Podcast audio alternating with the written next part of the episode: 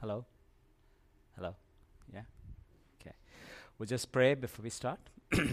Father God, we thank you for this time. We pray, Lord, that uh, you would speak to us, not my words, Lord, but yours. Um, instill your truth into our hearts. It'll bear much fruit.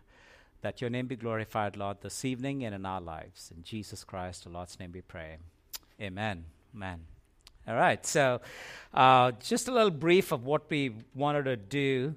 Uh, we were talking about um, since Easter is coming up, uh, it'd be a good um, opportunity to see why we believe in the resurrection. Like, what would be the uh, evidences? Like, why? Just because the Bible says so, or do we have? Thank you so much.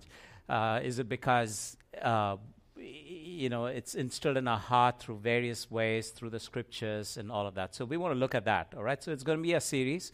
Uh, what we want to do is on uh, Easter Sunday, we want to give uh, each family one of that. Uh, we'd like you to read this as a family so that you know what it says. It, again, it's a reiteration of the truth. And then pass it on to someone else who you continue to pray in your life that God would bring somebody that you can pass this on to someone so that they would know the same truth. Okay, so that's the deal. Uh, next Sunday, next Friday, uh, Dwight is going to be here, so he'll continue on the theme. Uh, but um, but we hope that this will be at least two, uh, three weeks, if um, if not, probably a little more too. Okay, but we have, we've scheduled it for three, uh, depending on our um, conversations and our you know interactions. All right, I've got a bad cold, so I'm going to keep. Um, low energy today, if you don't mind. But uh, I, I, really, if, you know, if in some way that we will contribute and ask questions so that we want to learn together, all right? So I'm not the expert here. We want to learn together. That's the idea. The deal is, how do we, like, why do we say, like, on what basis? Why is it so important? Okay? So those, those are the questions that uh, we want to look at. And um, so, uh, are you going to be changing or you're going to be changing it? Okay. So, the, the, we will look at it in three ways. One is the internal evidence. The second is the external evidence or the l- legal historical evidence. And then you have the liar, lunatic, or Lord. We asked this question about Jesus Christ himself. All right. Now, this thing about internal evidence uh, is important because, you know, we have God's word. We have God's word. And if God's word says so, why do we believe? Why do we believe what it says? What is the evidence that it gives? Okay, because, uh, next slide. Um, one of the questions that we really have to ask is if Christ be not raised, the importance of resurrection, the fact that Christ rose, what difference does that make? So I'm going to have um, one of you can read 1 Corinthians 15, 17, and someone else can read 1 Peter 1, 3. Give us the two essential reasons, um, or it gives us the, uh, like the key verse, if you would, so that we can um, start off looking at the resurrection itself. Anyone who's got 1 Corinthians 15, 17.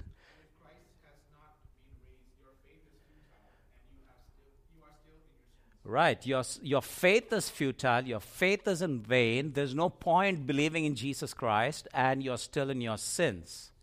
All right. So, uh, so resurrection is therefore important. I know a lot of people would say that's not possible, whatever. And so, uh, what they're trying to do is attack the very foundational basis of Christianity. All right. So, First Peter one three.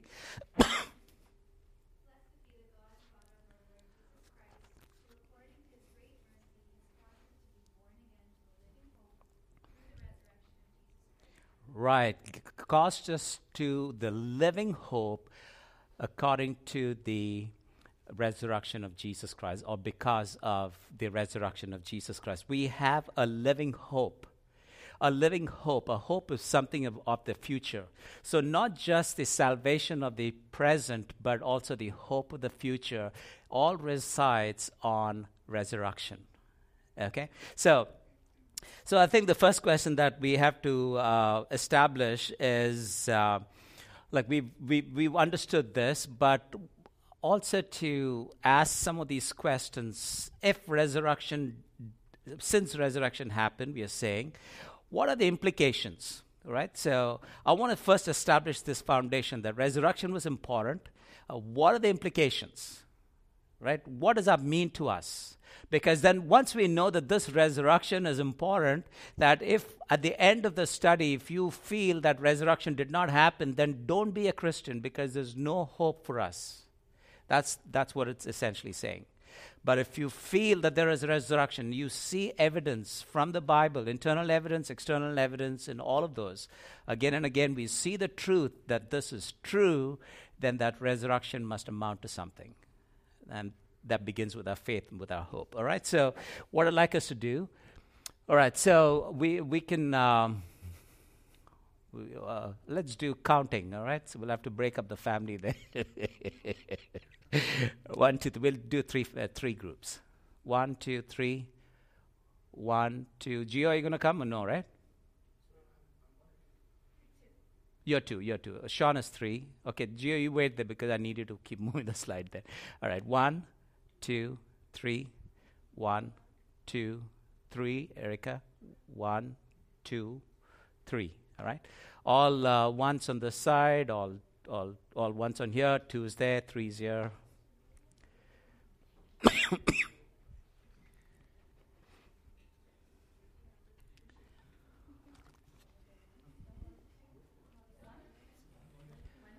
yeah, all ones there.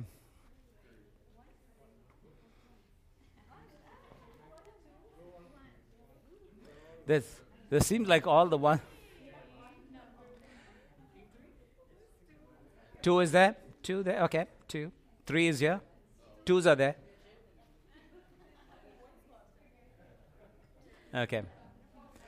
Oh, you're the only guy. One, okay. okay. All right, that's good. All right, so uh, group one, I'd like you to take one and two. And uh, group two, if you can take three and four. And group five, um, group three can take f- five and six. All right. Look at those references and uh, say what does it say about the resurrection? Because of resurrection, it resulted in something. What is that? so right now we're beginning. We're looking at the internal evidence. All right. So I want you to understand. But uh, we haven't really begun the internal evidence. I'll set you. I mean, I'll I'll, I'll uh, give you a little synopsis on what internal evidence is. But since you're looking at the Bible, what you're really looking at is the internal evidence. So it's that's what I want you to know. All right, one and two.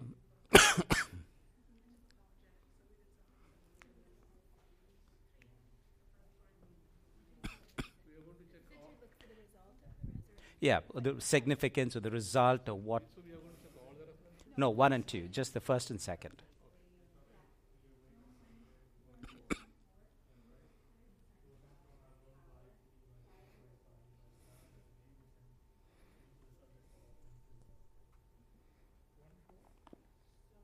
Romans 1 4, yeah.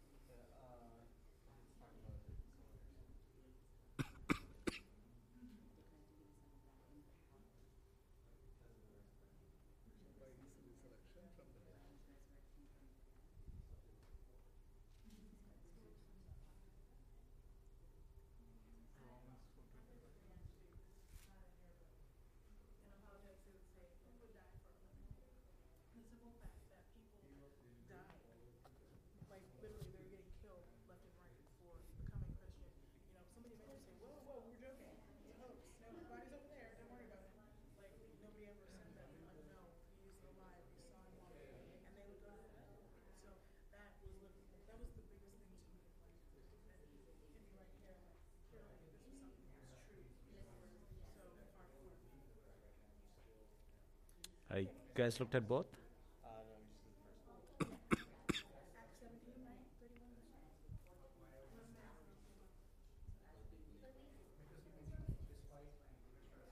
Are you done?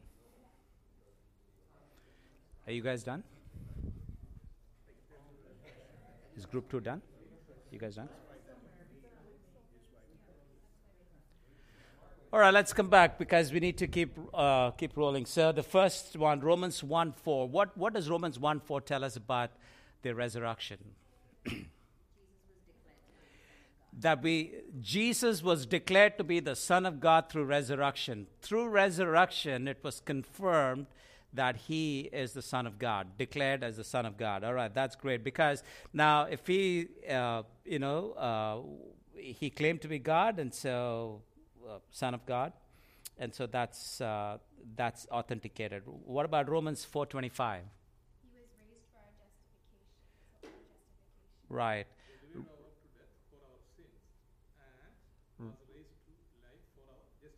raised to life for our justification because of our justification and and i i think it's uh, uh, if you go a little theological I'll, I'll i'll just clarify here because it's it's says death that causes brings us justification but because he rose again it proves the sufficiency of his sacrifice okay by rising again we have seen that we our justification is sealed, it's delivered, signed, delivered, whatever, however we say it, okay? All right, that's great. Um, 1 Corinthians 15.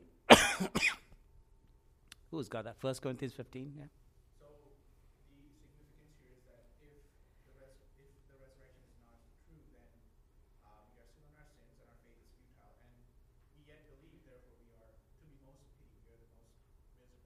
Right. And so, because we have resurrection, it ensures a salvation. So, it, so you flip it around, essentially. So, that was a little trick one. All right. So, Romans 6 4. So, did you get that? Because Christ rose again from the dead, as uh, that verse is saying, it ensures a salvation. Okay? All right. Romans 6 4.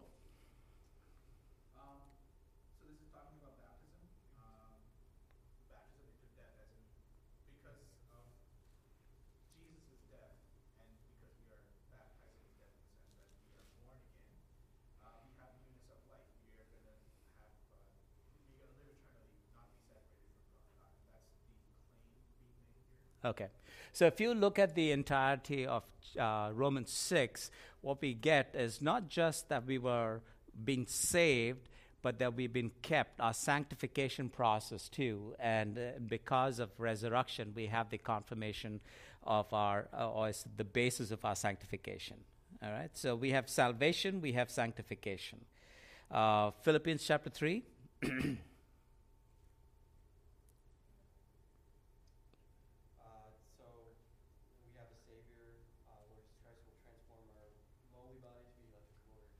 That's right. Because of his resurrection, he was the first fruit. Our bodies would also be transformed as his glorious body, so that, you know, on the day when he returns, we can have the joy of uh, the glorious body. Okay? All right. Uh, Acts chapter 17 and verse 31.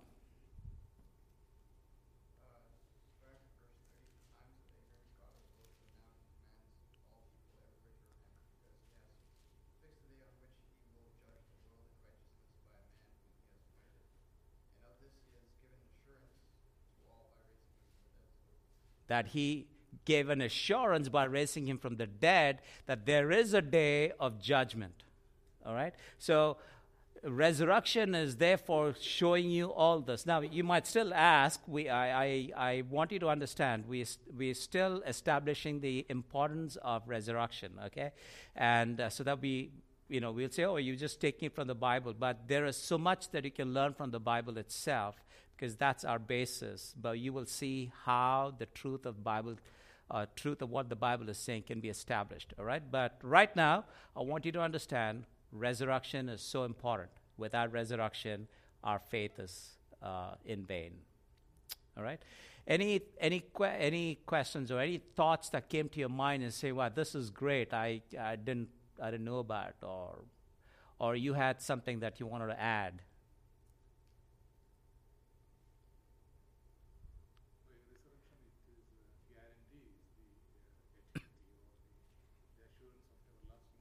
Right, right. Yeah, very true. So, so the resurrection of Jesus Christ is so important. Again, I want to reiterate that without which we have no faith, no basis. Okay? All right, so having said that, we'll go to the next slide. What we want to do is look at the internal evidence. This is where we want to spend some time uh, in trying to understand. So, like I said, we will look at why we can believe the Bible. So that's the internal evidence. And then the next time we come back, we will look at the external evidence, the, uh, the logical and the rational evidence. All right? But uh, I want you to understand the importance of internal evidence. Now, this is not because Christians sat together and say, you know, if you go to the next slide, it'll say that Bible says so, and that's why. You know, it's not the circular logic.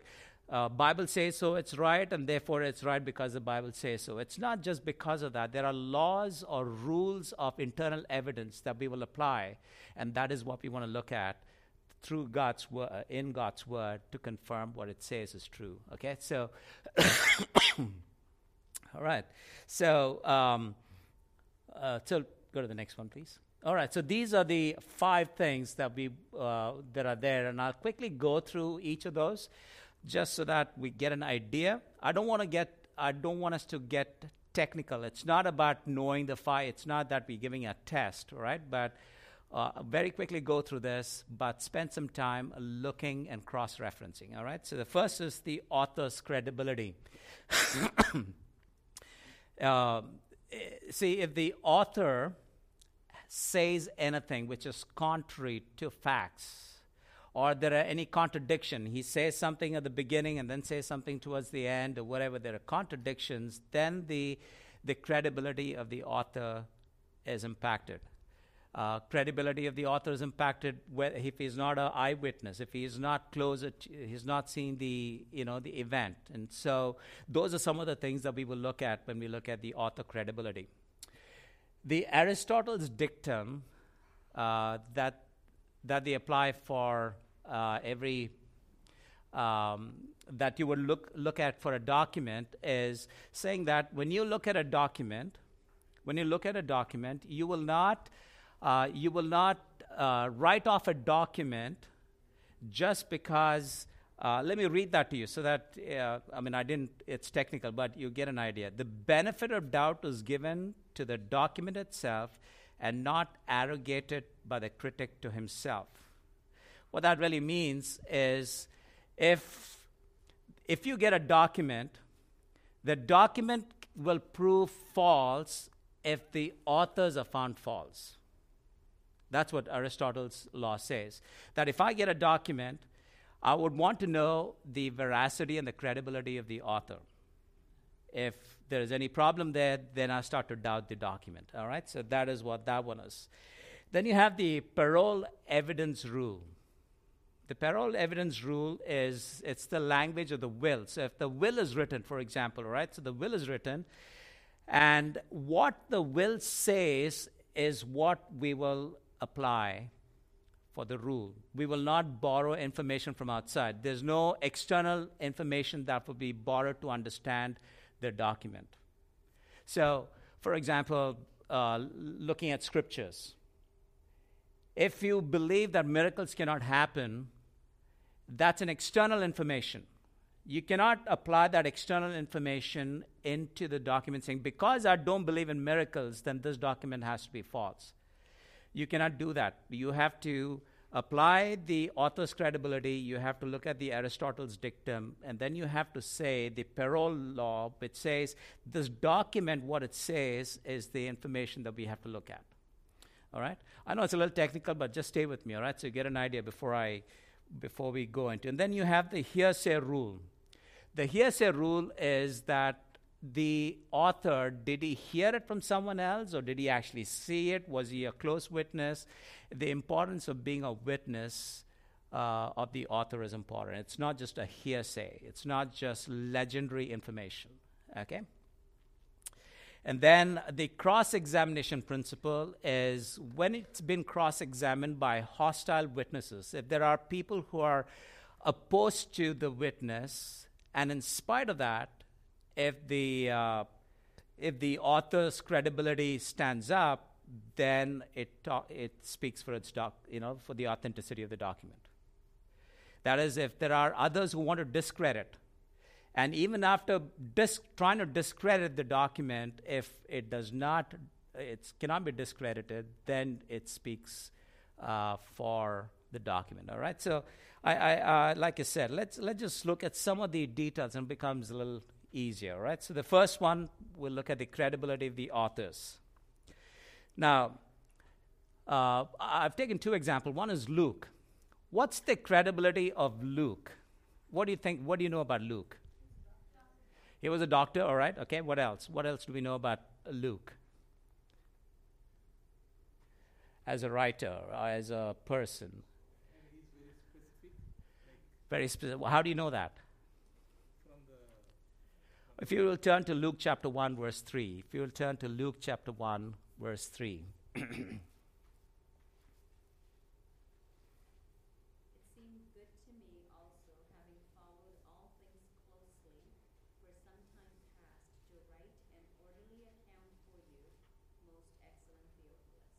All right, so with many convincing proofs, you, you, did your verse say that, or did your uh, uh, is that uh, chapter uh, uh, verse two? Sorry, verse three.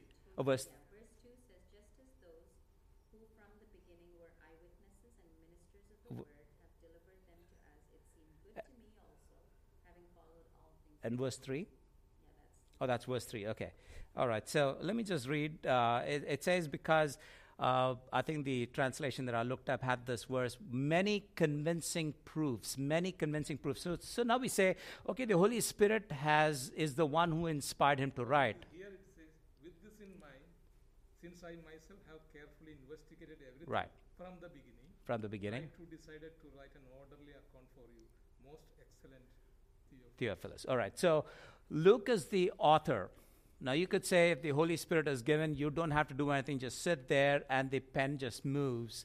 But it's interesting how the Holy Spirit uses the human author and he very, con- with convincing proofs, confirms that what he's writing is true. Right? So there is the, the credibility of the author uh, coming there. And one of the words, the word that he uses, why I wanted that convincing, the word convincing, the word used is very unique. The word there is uh, of a demonstrable proof and evidence. That is, he is very particular. Now he is saying, I want to, I want to check this out. I'm going to check, cross reference, do everything systematically because my credibility as an author is at stake, and I'm going to check all these as facts. And that's when he starts to write, and he writes to Theophilus. And we don't know who Theophilus is, but he's actually writing to someone else who is probably in a high government official or somebody. And so, if this document is going to reach him, he is going to he wants to make sure that this document that he gives is accurate. All right. Um, okay. So, uh, any any questions? Any thoughts here? No. Okay. Um, all right, then we'll look at the uh, look at Paul as an author. We'll look at Paul as an author. So 1 Corinthians 15, 1 and 2. If somebody can read that, 1 Corinthians 15, 1 and 2.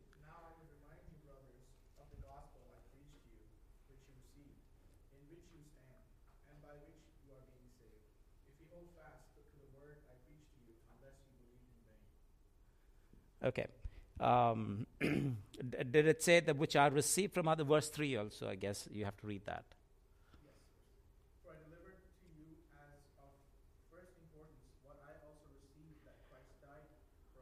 Right. So he preached as first importance.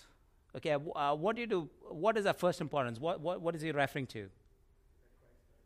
That Christ died for your sins and was buried and was was raised again. The f- most important thing, right? I mean, he's not just talking about anything else. He's saying that this is an essential truth, and this is what he received, and he is passing on.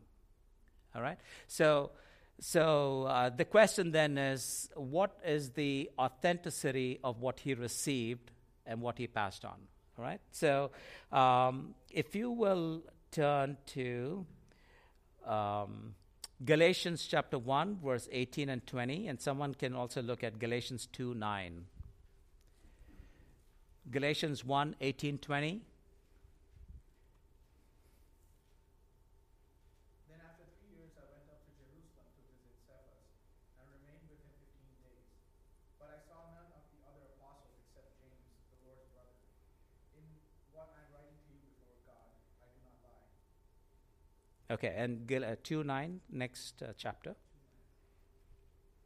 And when James and Cephas and John, who seemed to be pillars, perceived the grace that was given to me, they gave the right hand of uh, to Barnabas and me, that we should go to the Gentiles, and they to the circumcised. All right. So what Paul is doing here is that he he goes and meets with James and with Peter and later with John too to confirm that what he has understood, the gospel that he's understood, this fact of resurrection, the burial, the death, the burial, and the resurrection, that that that has been confirmed. And having received that, confirmed that, he passes it on to the others. He that's what he begins to teach. All right. So uh, so th- that is what Paul is saying.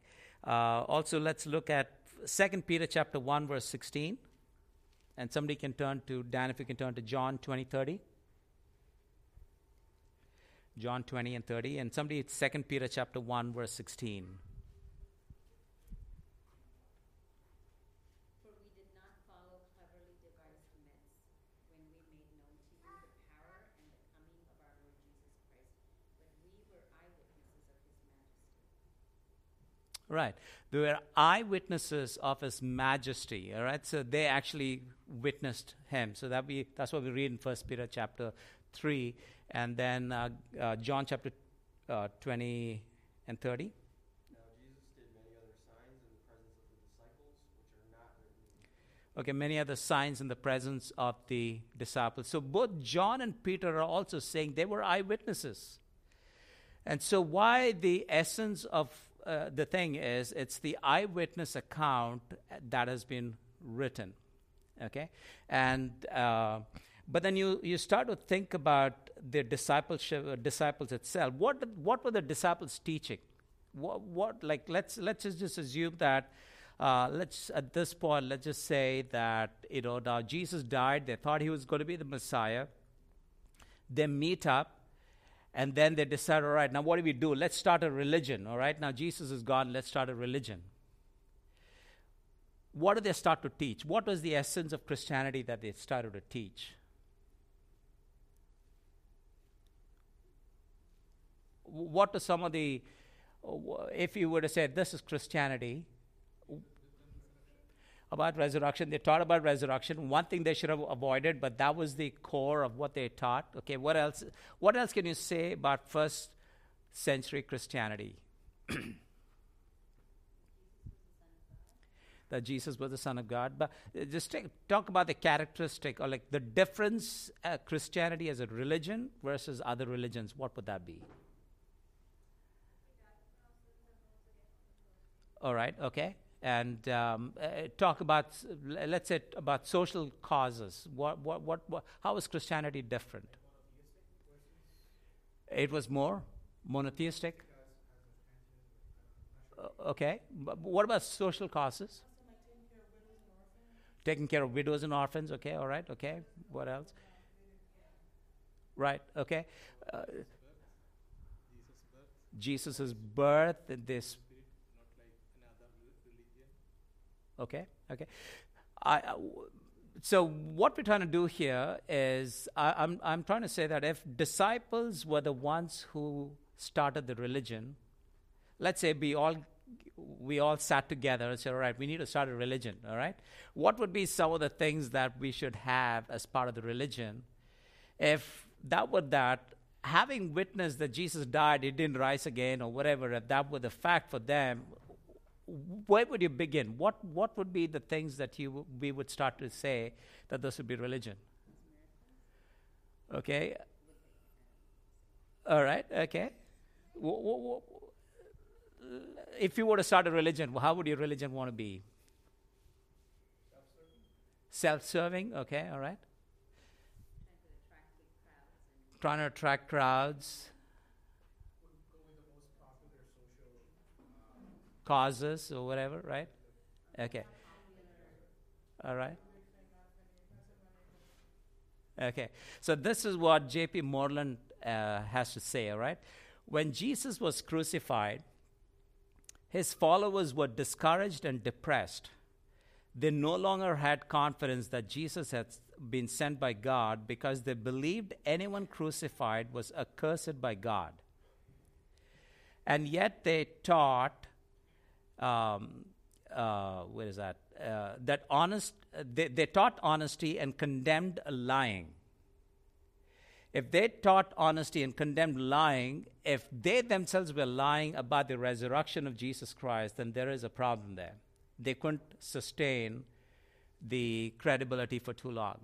Okay, so that's what J.P. Moreland was saying. But think about the disciples themselves. Do you, do you see any transformation in the disciples? What, what, what do, you, do you see anything different from, from the time when, Jesus, when they were with Jesus versus when you get to Acts chapter 3 and 4 and onwards? They were courageous. Okay. So what else? They were not no longer sheepish. They were no longer sheepish. Okay.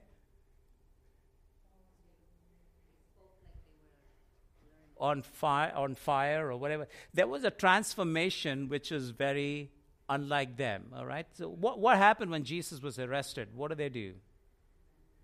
They ran away. They ran away. All right. But what happened as you get to Acts chapter three and onwards? Acts chapter two and onwards, actually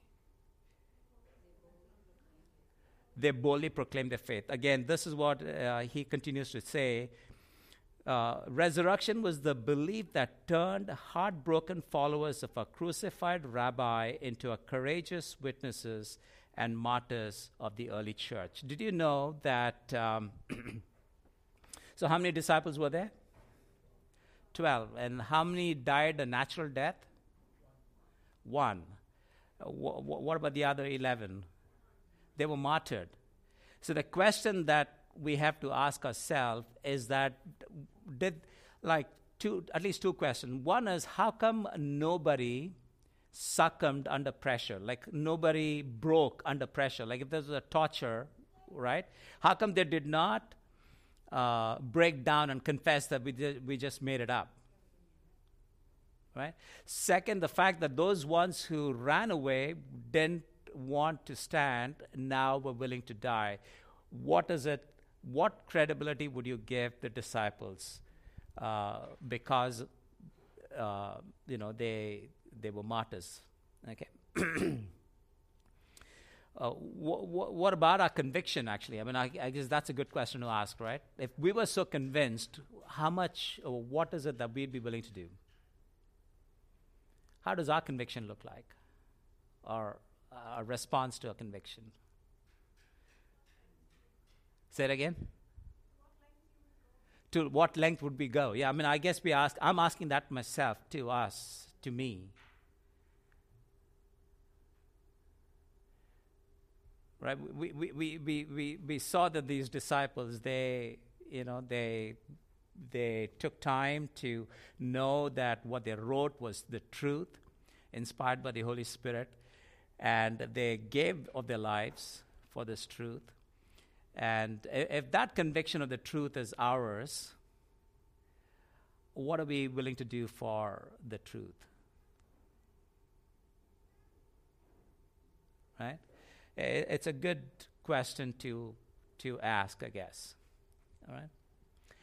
So I just had that chart there that, um, except for John, in fact, uh, we don't have that in the Bible. All of this information is actually extra biblical. It's historical evidence, all right? So they say about John is that uh, he was thrown into boiling oil, but he survived that, and then he was sent into exile into Patmos, where he wrote the book of Revelation. And having come back, then I think he uh, he was in Ephesus where he passed away all right, where he died. So he was the only one who had the natural death. Everybody else was. I'm not sure how much you can see from there, but let me just read that out to you. Matthew was uh, impaled by spears. James was thrown off the wall. Jude was uh, crucified uh, in Persia. Uh, that's John. And then Matthias was stoned. Philip was hung. Uh, Peter was crucified upside down. Thomas was stabbed with a spear. James uh, uh, was beheaded. He was the first of the disciples who was beheaded, if you if you remember that. And uh, Simon, um, this is not the Simon Peter; it's another Simon. He was crucified. Andrew was crucified on an X-shaped cross, and Bartholomew was flayed to death. All right, so. That's a good uh, piece of information that we would know that these very disciples, resurrection transformed them to be willing to die, and none of them, you know, none of them uh, uh, thought their life was uh, more valuable than the truth that they were called to. And uh, also Andrew on an egg shaped cross. In fact, they say about Peter is that he asked to be um, crucified upside down because he didn't think it worth to be crucified just like his savior was. But again, these are his extra biblical, historical information that we have. All right. Any any thoughts here? Any questions here?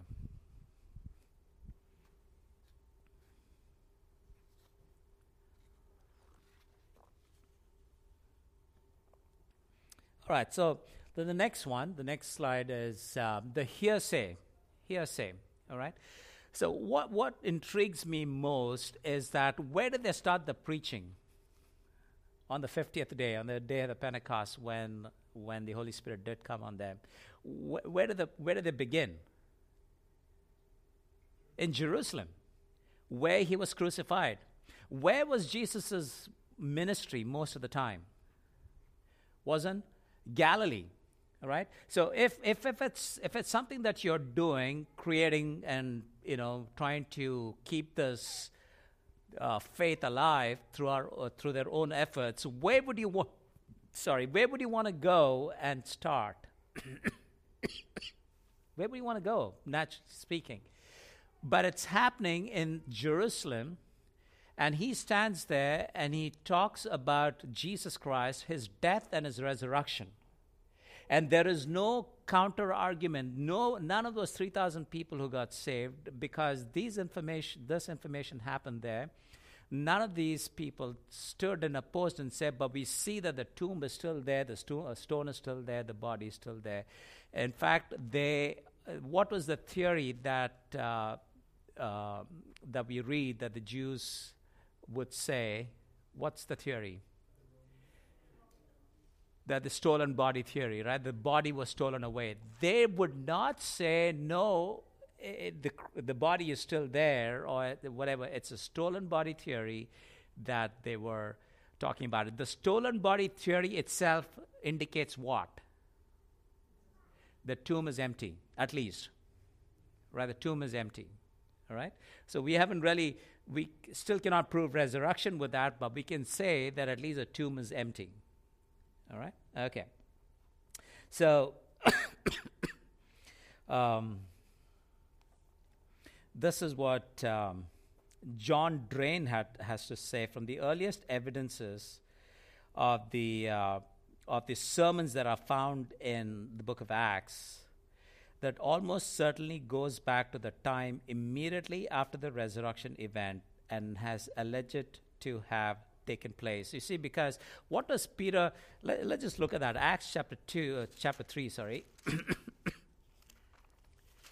Acts chapter three. If somebody can read uh, from verse fourteen.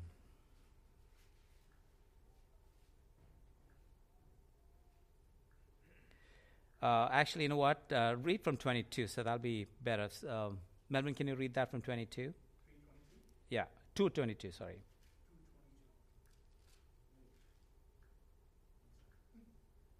Men of Israel, hear these words. Jesus of Nazareth, a man attested to you by God with mighty works and wonders and signs that God did through him in your midst. As you yourselves know, this Jesus delivered up according to the definite plan says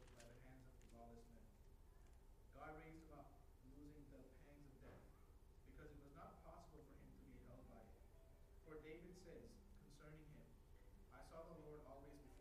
Okay, so what what uh, that is what I want you. So he's talking about Jesus Christ very clearly. He could have spoken about all the good work that he did. He, what's he talking about? What's Peter talking about?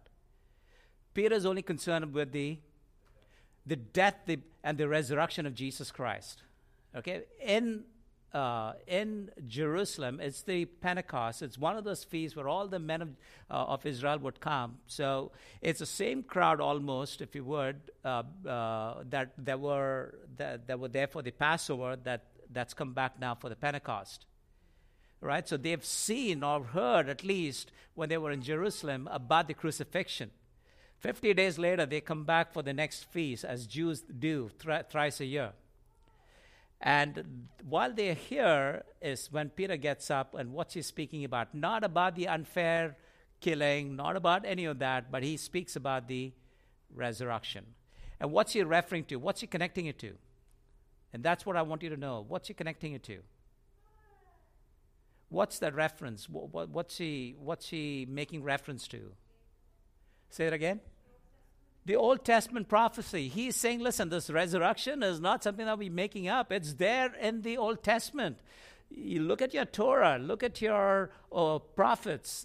Prophet David is actually saying what's going to happen, and he makes a connection. And so there's just absolutely no uh, out, right? They've seen their death. Now they hear about the resurrection. They know about the empty tomb and the connection with the Old Testament. All right, so, and again, as we will look at the external evidence, but I'll make a reference here because you will start to say, all right, well, the prophecy could have been written later or whatever it is, but that's where the external evidence comes in and says, no, these prophecies were written. We have documents, evidences, all of that, that these, these have been written. Uh, the, the last of the prophecies were written 400 years before the Lord Jesus Christ was born. All right, so. Um, All right.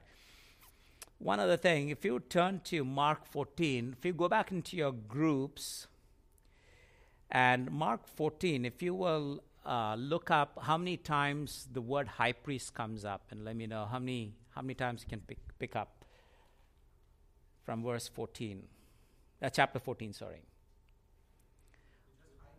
High priest. Mark 14 uh, from chapter 1. No, chapter 14. Mark chapter 14, the whole chapter, how many times do you find the word high priest? And by reading that word high priest, what inference or what do you pick up? I want, uh, I want, I want us to know what, you know, what do you learn from that?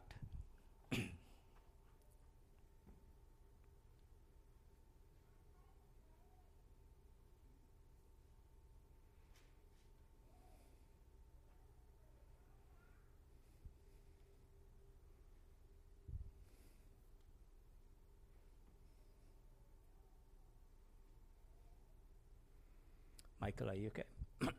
you okay? yeah, okay.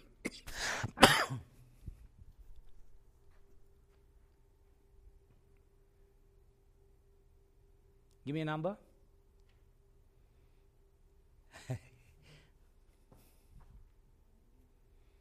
all right, there are seven times the word high priest comes. All right, now what lesson do you pick up when Mark is referring to the high priest? I'll give you a hint. He doesn't give the name, he just says high priest. Okay, Yeah, I actually, t- uh, technically, if you go, there are two. There's a high Paul- priest and a chief. went to the chief betray, betray Okay, okay, in verse 10. right. No, I'm just saying the use is only high priest, but the name is not given. So, what can you learn from that? Name of the high priest is not given, or the chief priest uh, is not given, but it's only a reference as a high priest. What can we, f- what can we take away from that? Say it again. Not important. Okay. What else could it be? Say it again. Didn't want to give a direct reference. All right. Okay. Any any thoughts here? Okay, so this is what Rudolf Pesch, he's a German commentator. uh, he writes, and he says, uh, uh, eh, the source never mentions the high priest by name. This implies that Caiaphas, who we know as the high priest at that time, was still high priest when the story began circulating. If it had been written after Caiaphas' term, term of office, his name would have had to be used to distinguish him from the next high priest. But since Caiaphas was the high priest from AD 18 to 37, this story began circulating no later than AD 37, within the first seven years after the event. I'm not sure whether you followed what he's saying, but essentially he's saying that as this story, high priest was being uh, was used because the nearness to the event, you don't have to say Caiaphas the high priest. You knew who the high priest was, and so therefore you see that in the earliest document because we know Mark was the first of the gospel that was written. All right. Now again, the, this you don't rest all your weight on that, but this is something that you you know put in your back back pocket, hip pocket, if, if you will. All right. Okay. So. Oh, we'll go to the next one, the cross-examination principle. Um, it won't be, uh, won't make it too long here, but then uh, conversions of Paul and James. What do we know about the conversion of Paul? He persecuted. The Christians. I mean, he was, who was he? Who was Saul or Paul? Somebody said something. Eric? He was a rabbi. He was Jewish. He saw Christianity as an anti Jewish cult coming up and he was against. And so there was there was this radical transformation which not just bible but uh, you know it's uh, it's evident everywhere else. This opposition this opposing enemy as it were becoming the radical disciple of Jesus Christ. And there are verses here, but then I won't look at that right now. But we won't look at that right now. But James's conversion. Who is James? the brother of Lord Jesus Christ. All right. So, w- what evidence do we have from the Bible that during the ministry, the earthly ministry of the Lord Jesus Christ, that his family were not too gung ho with him? Sorry? He was rejected by the town, and then also his.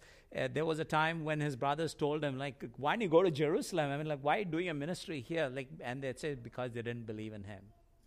All right? And uh, who was James later? Who was he? He was one. Yeah, he was one. He was one of the uh, church leaders in Jerusalem, and, and so he was a very important figure. In fact, in Galatians two, we saw that he was like one of the pillars uh, in the Jerusalem church. Okay, so um, this is what Fuller has to say: that there is a criterion of embarrassment.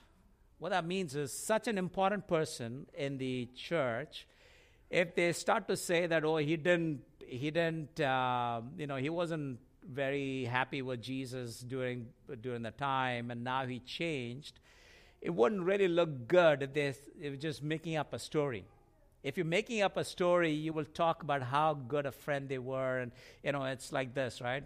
The the guy who dies, however bad the person is, you always tell the good things about him, right? And how the person did, you know, I mean, like best friends and all of those things. So the fact that they recognize that James was not a believer and now he becomes a believer, and how did James die? He was beheaded. This is what Josephus has to say. Josephus, he was a Jewish historian uh, who writes, not again from the Bible, uh, James, the brother of Jesus, who was the leader of Jerusalem church, was stoned to death because of his b- belief in his brothers. So he says stoned to death, and you know, stoned um, uh, because the Bible doesn't really say how he died. Uh, so it could be stoned to death. Then there was the other one, which is the witness of the witness of the women. What is it about the witness of the women that we have a problem? Like we know women were the ones who first saw the resurrection of Jesus Christ. So what according to the cultural setting of the first century is an issue with the witness of, a, of women. I'm sorry, Erica? Say it again? Yeah, they, they were not considered, they, their case was not evidence enough in court. was not evidence enough in court. And, and so if a story were to be fabricated, it, had, it, it would not be the women because that just gets thrown out of the window right off. All right? And so we see that, um, that uh, the, the, to fabricate with women as a central witness is an editorial suicide. That if somebody is writing a story like this and you use women to be the witness, it would be a suicide. All right. So, what we looked at uh, essentially with the internal evidence, like s- some of the thoughts. What, what are some of the things that you've learned as a as we looked at the in, as the Bible itself as a source of evidence? Any thoughts? Any learning? Anything on this this row? I'll go row by row.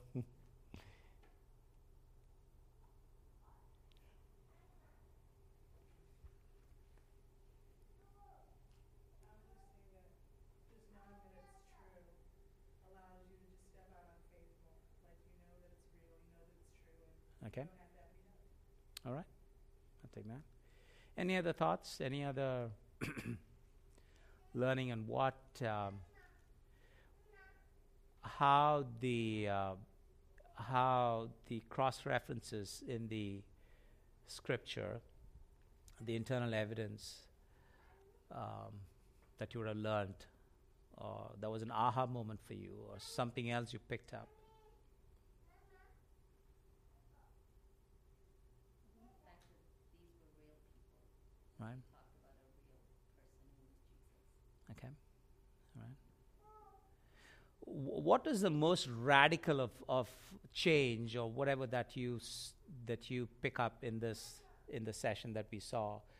Um, you know, what what what what was that one thing that feels like ah okay I can I can that I can I can take as one reason uh, for believing in the resurrection.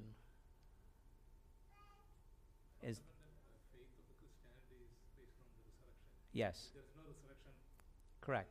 And so what we covered today is just something that you can say, okay, because of that, I know at least because of that, that one thing, I can um, I can believe in the resurrection.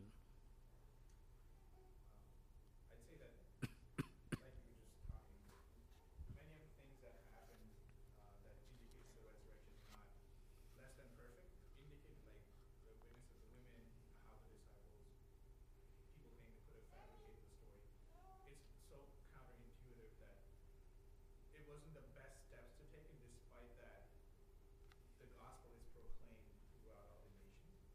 Uh, despite the beginning steps not being the most logically eff- efficient or being the most uh, right path. They, um, because the story is true, it's now everyone knows about it. Everyone knows the gospel, but to a certain extent in the world, and then that is that is something that I think like, well, it's true, and that's why. That's the only reason that it could Right. Right. Okay. Any anybody else? Any other thoughts and what what uh, from the scripture they can take away as as yeah, Prath? So one thing that I didn't know before was when you mentioned about how they made the story that like this like the stolen body theory.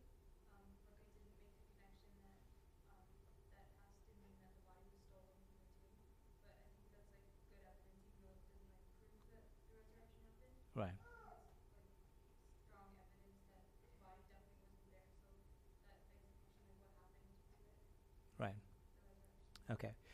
Right. So what we've done is only probably one third, right? And so it's too early to put the whole picture. And I, I hope you understand. Don't don't don't say that. Okay, be, you know. Okay, by now I should have known, like completely. Right. We we we looked at one, and as you come back again, you realize that there are parts to it which which fit in so beautifully. Because when you look at the whole thing, the truth of the resurrection becomes uh, apparent. There's one thing that always caught my attention, which is in Acts chapter 3, verse 14. Actually, uh, 13 and 14. And this is again Peter uh, speaking uh, because uh, uh, Peter and John had gone to the temple. They, you know, they were um, they raised, they, you know, they healed the lame man. And then, as people come, then he's he's he. There's another sermon in Acts. The fact that what Peter says is recorded. So, chapter three, verse thirteen: the God of Abraham, God of Isaac, and God of Jacob, the God of our fathers, glorified His servant Jesus, whom you delivered over and denied in the presence of Pilate, and he has decided to release him. When he had decided to release him, but you denied the holy and righteous one, and asked for a murderer to be granted to you, and you kill the author of life, whom God raised from the dead. To this we are witnesses. Okay? Very powerful. Again, he's taking it back to the resurrection, the one thing that really gives him the courage. But I don't know if you caught this. What does Peter say uh, early in verse 14? How does he begin it? But you, what? Denied the Holy One. Like, this is really, Peter, you denied too. Did he not? How many times? Three times.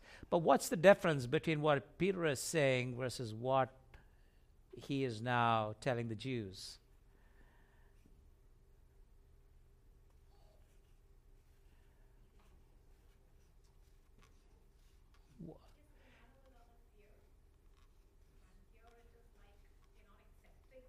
Okay, all right. I, this is what I take away. I know it's um, we're getting there, but this is what I take away. Resurrection gives him the belief that his sins have been forgiven, even the guilt of denial is taken away. And the fact that he can rest on that his salvation is secure because of the resurrection of Jesus Christ. And he is now saying, Listen, you who've denied, you have the same opportunity. Repent and believe. Right? It's uh, that word re- repent and believe. Uh, the actual uh, use is there in uh, chapter 2, but um, um, where does it say? Do you, 19? Yeah, okay. So repent, therefore, turn back from your sins that may be blotted out, that the times of refreshing may come from the presence of the Lord, that he may send the Christ appointed for you, Jesus, whom heaven must receive until the time for restoring all the things about which God spoke by the mouth of his holy prophets long ago. Again, he connects it back to the Old Testament. Central is resurrection. His assurance, salvation is resurrection. The confidence that his sins have been forgiven is resurrection. The invitation to the others to come in and participate is resurrection. I want you to know that without resurrection, we have no faith. All right? But what we're trying to do is so that we can put words to why we believe what we believe, so that if somebody asks us, we can talk about it. Okay? So, uh, we will, if the Lord tarries, we hope to continue the conversation. But read up and and and have a con, you know, have something that we can talk about and learn together. All right. So uh, over the next two Fridays, uh, hope to have a little more uh, interaction. Let me let me just close in prayer. Father God, we want to thank you for your Son. We thank you, Lord, that his uh, death, his burial, his resurrection is uh, true, it's valid, it's sufficient, and so we are thankful that our sins are forgiven as we trust you, Lord, and trust on His, on Your Son. And the fact that He died for us, the fact that He took away our sins, it's on, uh, and that we are now uh, free. We are now uh, ones uh, we are we are, we are ones who are invited to to be your children. We thank you again for this truth. We we pray that your Spirit will continue to wrestle in our hearts, Lord, clarify, uh, reveal to us more of your Son. We know, Lord, that these are your things, the things of God, only the Spirit of God can reveal. And so we pray for that clarity from your Spirit, Lord. Thank you again for all the heads that are bowed, and we love you, Lord, and uh, we pray that uh, your coming would be soon. Uh, we ask and thank all this in the name of our Lord and our Savior Jesus Christ. Amen.